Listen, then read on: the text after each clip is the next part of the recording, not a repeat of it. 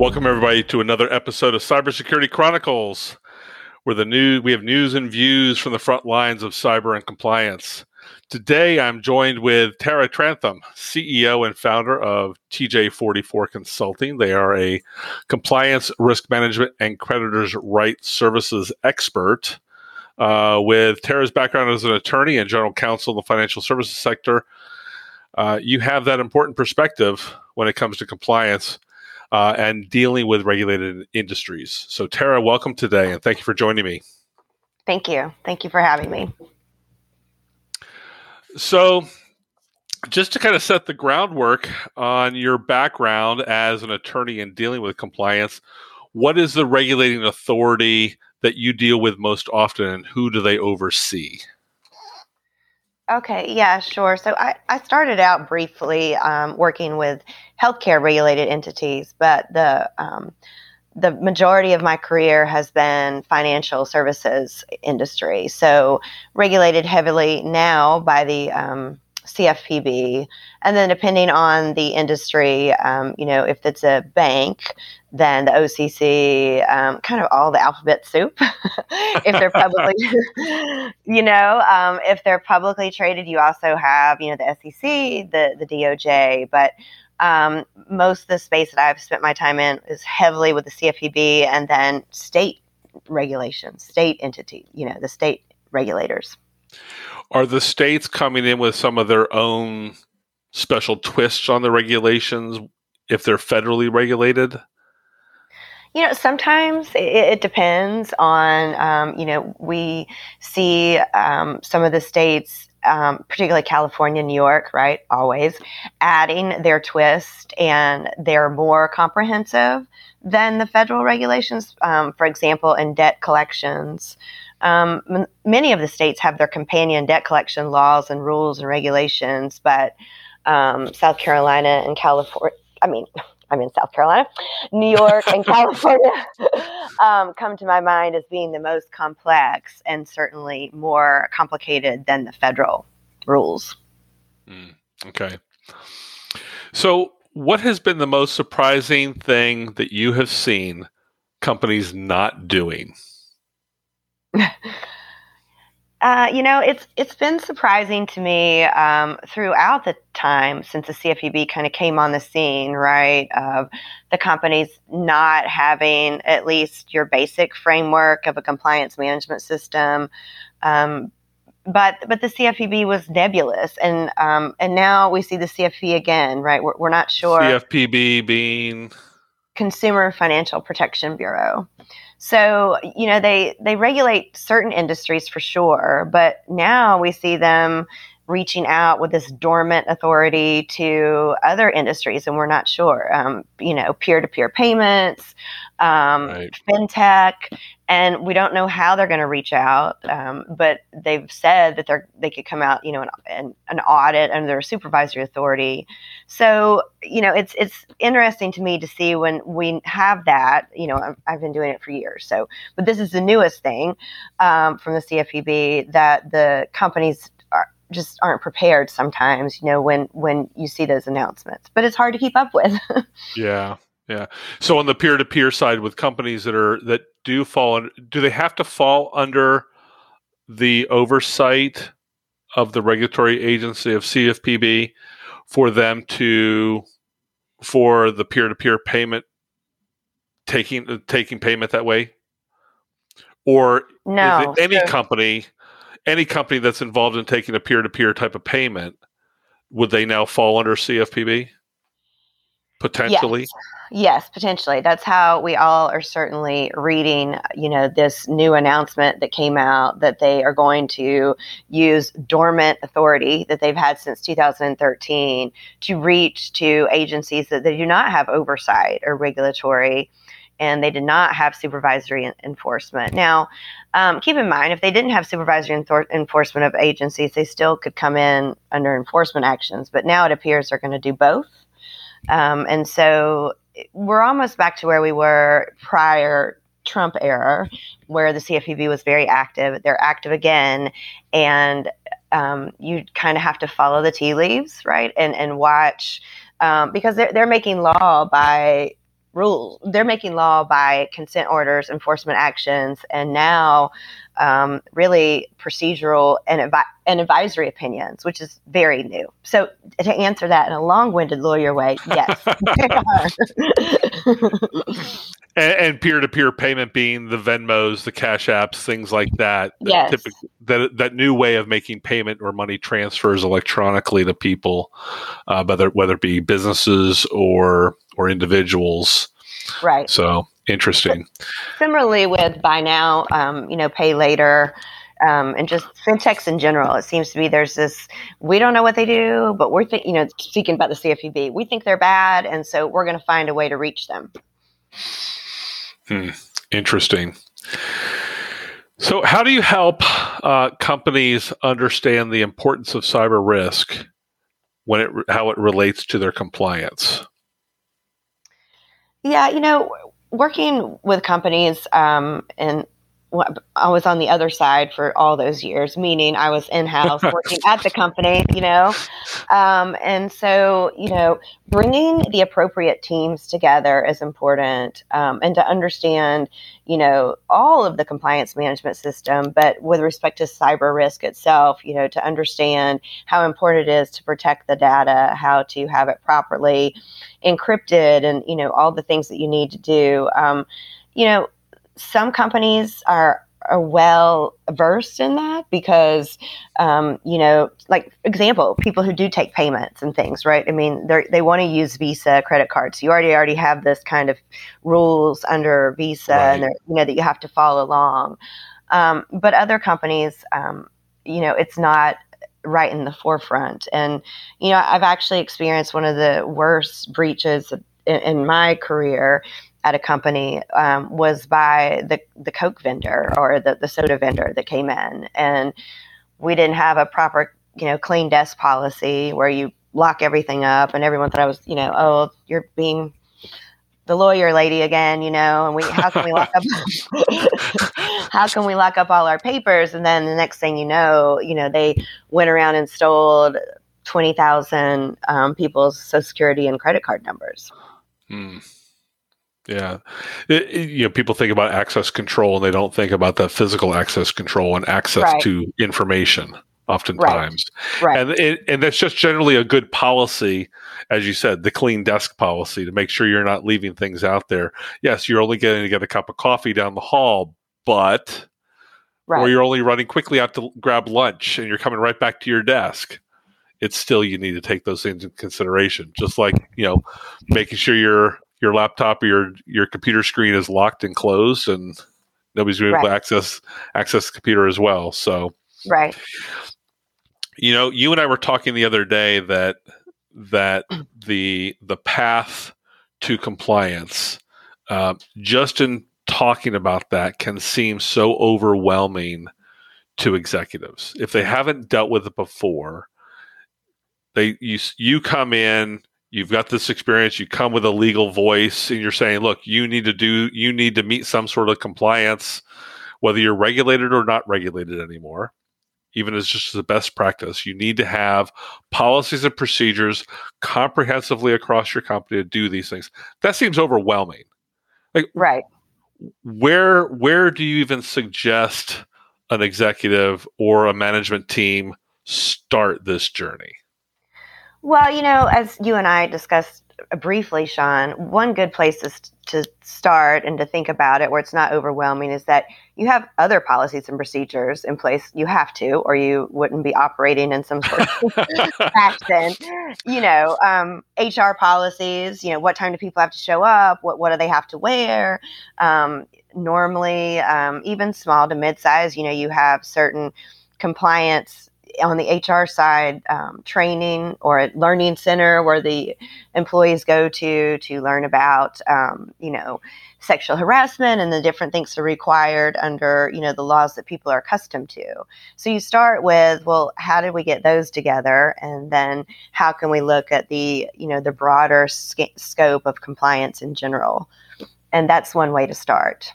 Yeah, it, it, org- organizations are going to have some sort of policy and procedure for something like you said because there's you start most easily with hr because right. there's a reason right. you don't want people showing up in pajamas with bunny slippers right. that are dealing with the public.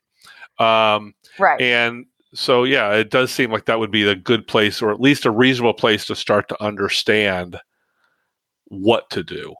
And, yeah. and it doesn't necessarily, especially if it's not a regulated industry, you can come up with some written things that doesn't have to be properly formatted or structured a particular way with a whole table of contents. Just really kind of the management team looking at this topic, think about these things. What do we want? How do we want to do it? And put that in place. Is that typically sufficient for you know a small business, medium sized business that's not regulated? Yeah, I mean that that's a great start, right? If they're small and they're not regulated, just to begin to put things on paper and write down what you're doing.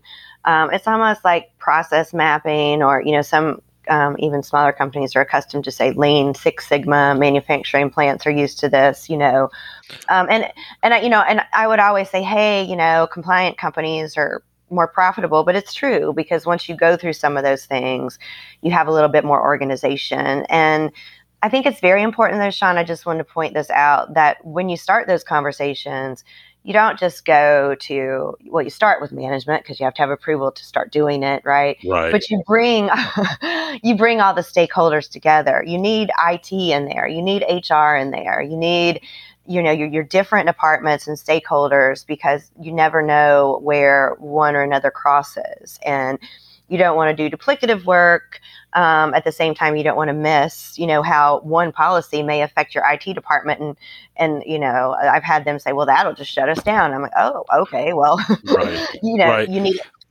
you need everyone in you, the room.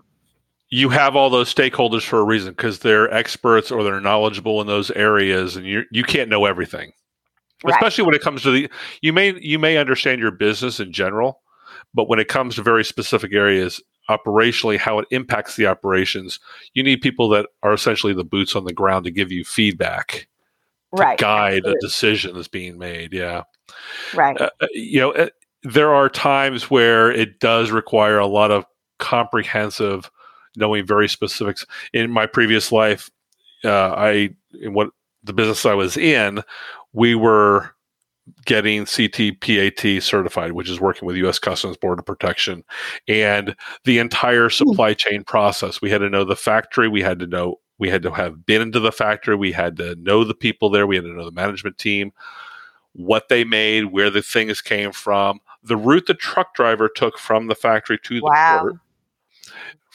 This port typically goes from the ships go from this port to this port in the US. We discharge here. We use this trucking company, this rail company, and so forth.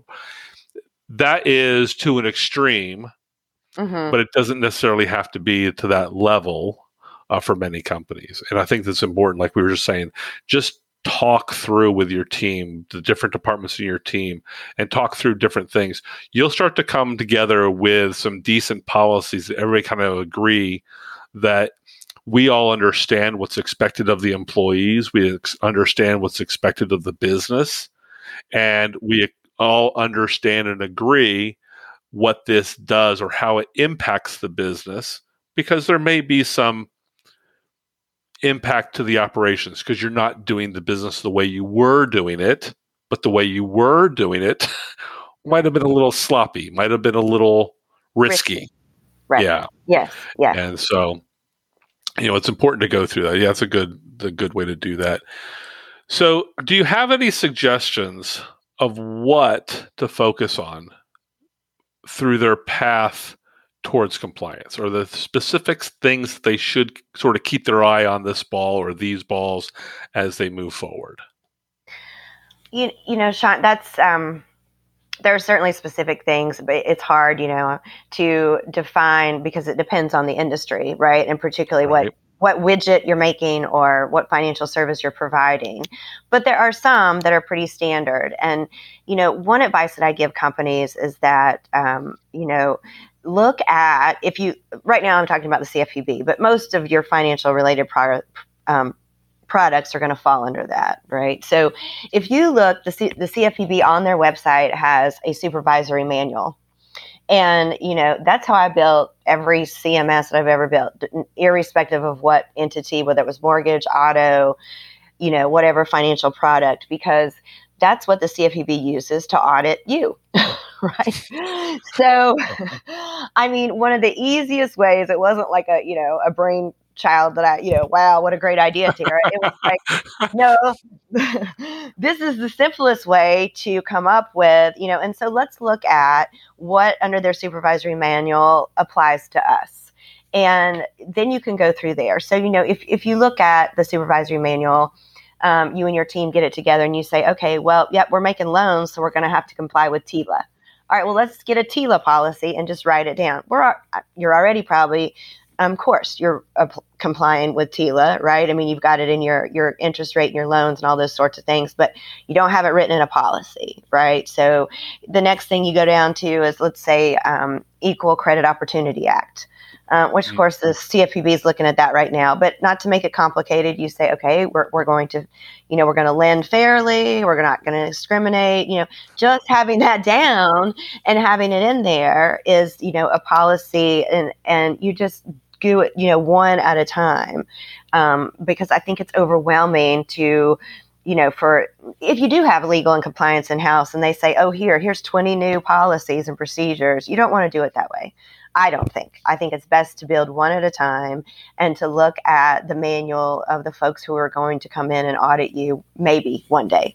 And if you're not regulated, then it's still good to look at what, if you're, you know, depending on the industry, the best practices in the industry and try to follow that. Yeah. It, it's in focusing on the one at a time is best. And you may find yourself sort of repeating your, the company may find itself repeating the, some language of the policy in this area, as they said in this area, but it's applicable. And, you know, many times if you re- find yourself repeating the same language, there's a reason you're repeating the same language. Right. It's important. but even if you're going to be repeating yourself, don't try to cross that language across multiple policies at the same time because, you know, it is problematic at that point. Right right? And, and then you just get into version control and you know talk about one another but oh. So um, what do you wish companies knew or that they did before they needed you? Well i wish that companies knew um, or could um, before they needed me to, you know, to really to do what we're talking about, right? To take some time, get in a room with your major, you know, your department heads and think about, you know, who regulates you. And that could be, again, you know, HR, you already have it together. You have OSHA, you have different things. Um, and to have something in place, just some things in place where you're following, um, because that's certainly gets you farther along the line. I mean, I will say I was in large, I was involved in a huge case that went four and a half years with the CFPB Wow. But we we had built um, the compliance. That's an attorney's dream, Tara. That's an you know attorneys love that. No, it was not a dream. but um, we had put our compliance management system together a year prior to the CFPB coming knocking on our door. And actually, we won that case without a consent order. I mean, it's kind of unheard of. But it, it was irrespective, even if there was something was going to happen, it certainly bode, boded well for us that we had taken the time to look at it and try.